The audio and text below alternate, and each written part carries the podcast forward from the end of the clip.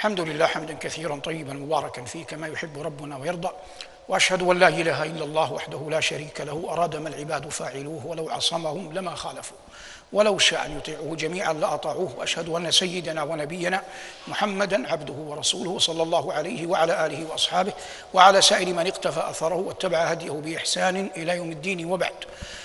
درس اليوم لقاء عنوانه إن ينتهوا يغفر لهم ما قد سلف وهو من آية كريمة في سورة الأنفال قال فيها ربنا جل وعلا قل للذين كفروا إن ينتهوا يغفر لهم ما قد سلف وإن يعودوا فقد مضت سنة الأولين. القرشيون هم المخاطبون الأولون بالقرآن. وأعظم جرم لهم بعد الكفر قتال نبينا صلى الله عليه وسلم. والآية جاءت في سورة الأنفال وقد ذكر فيها كثير من أخبار قتالهم مع نبينا عليه الصلاة والسلام. الإسلام يجب ما قبله. هذا أول ما دلت عليه الآية. إن ينتهوا عن الكفر وعن الصد عن سبيل الله ويؤمنوا بك. ما سلف من ذنوب ما مضى من خطايا ما كان من آثام قبل إسلامهم يغفر بنص كلام الله. يغفر لهم ما قد سلف أي ما قد كان ومضى. وإن يعودوا فقد مضت سنة الأولين. هم الآن كفار. هم الآن كفار. وإن يعودوا إلى ماذا؟ تحتمل أمرين تحتمل أمرين. إما أن تقول وإن يعودوا للقتال وهذا أقرب لأن السورة في سورة الأنفال الآية في سورة الأنفال. وإما أن تكون عاد هنا في لغة العرب بمعنى صار عاد بمعنى صار. تأتي عاد في لغة العرب بمعنى صار. إذا علمت أن عاد بمعنى صار ستحل لديك إشكالات كثيرة في القرآن وفي السنة.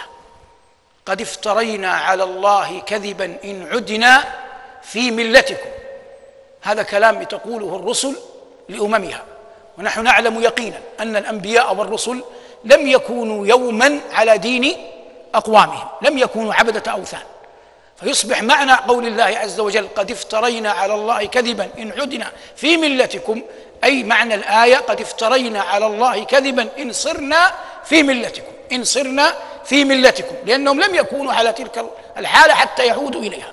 وتفقه قول النبي صلى الله عليه وسلم لا تقوم الساعة حتى يكثر المال ويفيث وحتى يخرج الرجل بزكاته فلا يجد أحدا يقبلها وحتى تعود جزيرة العرب مروجا وانهارا. فقوله عليه الصلاة والسلام وحتى تعود جزيرة العرب مروجا وانهارا. لا يلزم منه ابدا أن جزيرة العرب كانت مروجا وانهارا. هنا تعود بمعنى تصير بمعنى تصير. حتى تعود جزيرة العرب مروجا وانهارا أي حتى تصبح حتى تصير جزيرة العرب مروجا وانهارا. واضح هذا؟ وقد يأتي بمعنى التحويل لكن الغالب أن هنا بمعنى بمعنى صار. قال العربي الأول تلك المكارم لا عقبان من لبن شيبا بماء فعدنا بعد أبوالا. لما قال فعدنا بعد أبوالا معنى عاد هنا بمعنى صار أي الماء واللبن صار بولا. ليس المعنى أنه عاد بولا لأن الماء واللبن لم يكونا بولا. واضح الآن؟ عاد تأتي بمعنى صار. الصناعة اللغوية بإذن الله تفتح لك الكثير مع الأحاديث النبوية ما تريد أن تصل به إلى كلام الله جل وعلا. تأتي الآن مسألة فقهية، هذه المسألة الفقهية ستقودنا إلى حديث يقرب لنا معنى الآية. لو فرضنا أن رجلا مشركا كانت تحته زوجه فقها مرة ثم رجعها ثم طلقها مرة أخرى ثم راجعها. ثم بعد ذلك أسلم دخل في دين الله.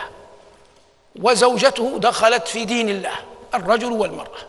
وكان قد سبق أن طلقها كم مرة؟ مرتين. هل ما مضى من الطلاق يعتد به أو لا؟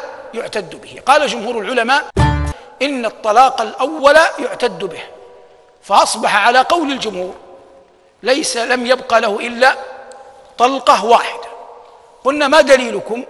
قالوا إن النبي صلى الله عليه وسلم أقر من أسلم من المشركين على زواجهم الذي سبق.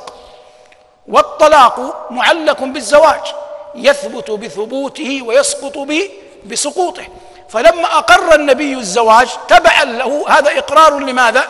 إقرار للطلاق فالطلقتان اللتان مضتا من قبل الرجل حال إشراكه يعتد به يعتد بها ولا يبقى له إلا طلقة واحدة. وقال مالك رحمه الله وداود وابن حزم وربيعة بن عبد الرحمن وجمع من العلماء إن ما سبق قد مضى ولا يعتد به وإن له في مقبل أيامه ثلاث طلقات. لقول الله عز وجل هنا في هذه الآية قل للذين كفروا إن, ينت إن ينتهوا يغفر لهم ما قد سلف.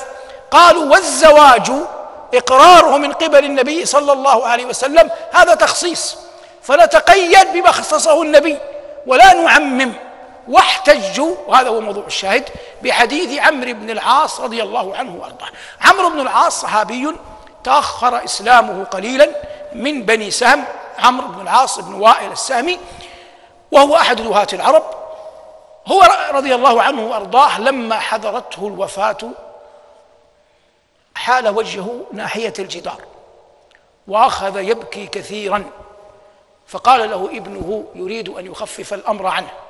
يا أبتاه ألم يبشرك رسول الله؟ ألم ألم ألم ألم. فلما أكثر عليه ابنه التفت. وتحدث رضي الله عنه وهو الآن مقبل على الآخرة. يعني هو صادق دائما فكيف وهو مقبل على الآخرة؟ فقال يتحدث عن حياته. فقال إنني عشت أو مررت على ثلاثة أطباق. الله يقول لتركبن طبقا عن عن طبق يعني ثلاثة أحوال. كان النبي صلى الله عليه وسلم من أبغض الخلق إلي ولو تمكنت من قتله لقتلته. ولو مت على تلك الحال لدخلت النار. هذا الطبق الأول. قال ثم أتيت النبي صلى الله عليه وسلم أبايعه فبسط يده فقبضت يدي فقال ما بك يا عمرو؟ قال قلت يا رسول الله أريد أن أشترط. قال ماذا تشترط؟ قال أن يغفر لي ما قد سلف. قال يا عمرو هذا النبي يقول عليه الصلاة والسلام يا عمرو ألم تعلم أن الإسلام يهدم ما قبله؟ وأن الهجرة تهدم ما قبلها وأن الحج يهدم ما قبله فهذه الثلاثة لا تدع ذنبا الإسلام والهجرة وال والحج. فأما الهجرة فانتهت بفتح مكة لا هجرة بعد الفتح. بقينا في الإسلام لمن كان كافرا والحج لمن كان مؤمنا. قال رضي الله عنه فلو مت على تلك الحال يعني ذلك الوقت لرجوت أن أدخل الجنة. ثم دخلت في أمور لا أدري ما حالي فيها. هو يقصد رضي الله عنه أيام الفتنة. وهذا يدل على أن الصحابة رضوان الله عليهم حتى من دخل منهم في الفتنة كان نادما. فينبغي لبعض الطوائف أن تنظر بعين العدل بعين البصيرة بعين العقل. وأن لا تتبع كل أحد يذم أصحاب رسول الله صلى الله عليه وسلم؟ فبعضهم أخطأ. وبعضهم خالف الأولى لكن ما كان منهم أحد فرح بأنه دخل في تلك الفتنة. لا أصحاب علي ولا أصحاب معاوية رضوان الله على الجميع. فقال فلا أدري ماذا يختم لي به فإن أنا مت هذا عمر يقول فلا تتبعني نائحة ولا نار وسن علي التراب سنا وأقيموا عندي يعني عند قبري بمقدار ما تنحر جزور ويقسم لحمها حتى أستأنس بكم وأنظر ماذا أراجع به رسل ربي. الحديث أخرجه الإمام مسلم في الصحيح. موضع الشاهد منه أن النبي عليه الصلاة والسلام قال لعمرو بن العاص أن الإسلام يجب ما قبله. فهذا الحديث احتج به من قال إن الطلاق الذي مضى كما بينا لا يعتد لا يعتد به. نأتي الآن لحديث عمرو بن العاص رضي الله عنه وأرضاه. في قوله لا تتبعني نائحة ولا نار. الميت وهو على الجنازة إنما يساق إلى آخرته. فلا يحسن التعظيم والإجلال له كما يقع في بعض الدول أو في بعض المناسبات أو في بعض الأحوال. هذا ميت مفضي إلى ربه. وإنما يعجل بدفنه ويسأل له من الله جل وعلا الرحمة. ويترحم عليه. فليس المقام مقام إظهار زهوه ومكانته وعلوه في الدنيا. قال لا تتبعني نائحة ولا نار وسن علي التراب سنا ثم قال رضي الله عنه وأرضاه فأقيموا عندي بمقدار ما تنحر جزور ويقسم لحمها. هذا خالفه فيه بعض العلماء قالوا هذا اجتهاد من عمرو لكن عمرا عمرو. يعني ليس بترك قوله بالأمر الهين. لكن نأتي الآن لفائدة أخرى. وهو أنه رضي الله عنه لما أراد أن يحدد الوقت مشى على طريقة العرب. طريقة العرب إذا حددوا الوقت يقرنونه بعمل بدني متعارف عليه. فكلهم يعلم كم يأخذ وقتا أن تنحر جزور وتقسم لحمها بعضهم يقول مثلا انتظرني مقدار حلب شاه. فكلهم يعلم كم يأخذ وقتا حلب حلب الشاه. يعني يقرنونه بالوقت بالعمل البدني يجعلون العمل البدني طريقة يعرفون بها الوقت. واضح الآن؟ واضح؟ زيد بن ثابت هذا المهم.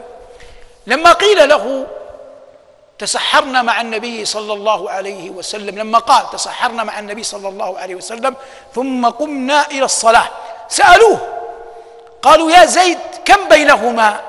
ماذا قال؟ اجيبوا مقدار خمسين آية.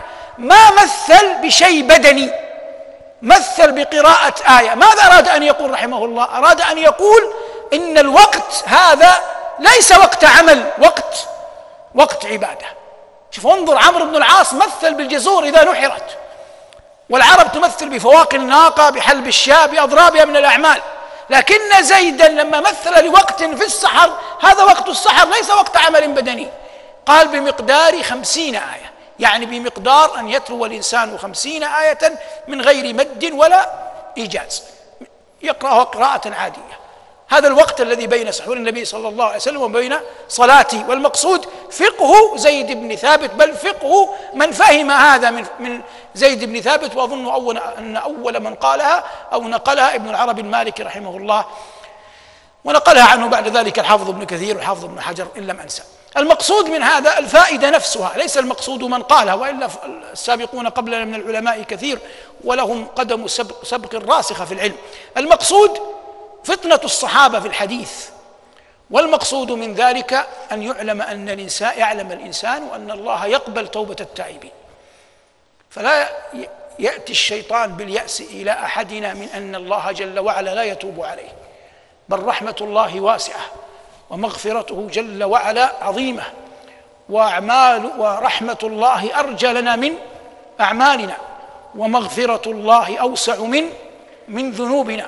وحسن الظن بالله وصدق التوكل عليه وإخلاص العمل له مع كثرة ذكره مما يقرب ويدني من رحمته. جعلني الله وإياكم ممن تشمله رحمة أرحم الراحمين. وصلى الله على محمد وآله والحمد لله رب العالمين.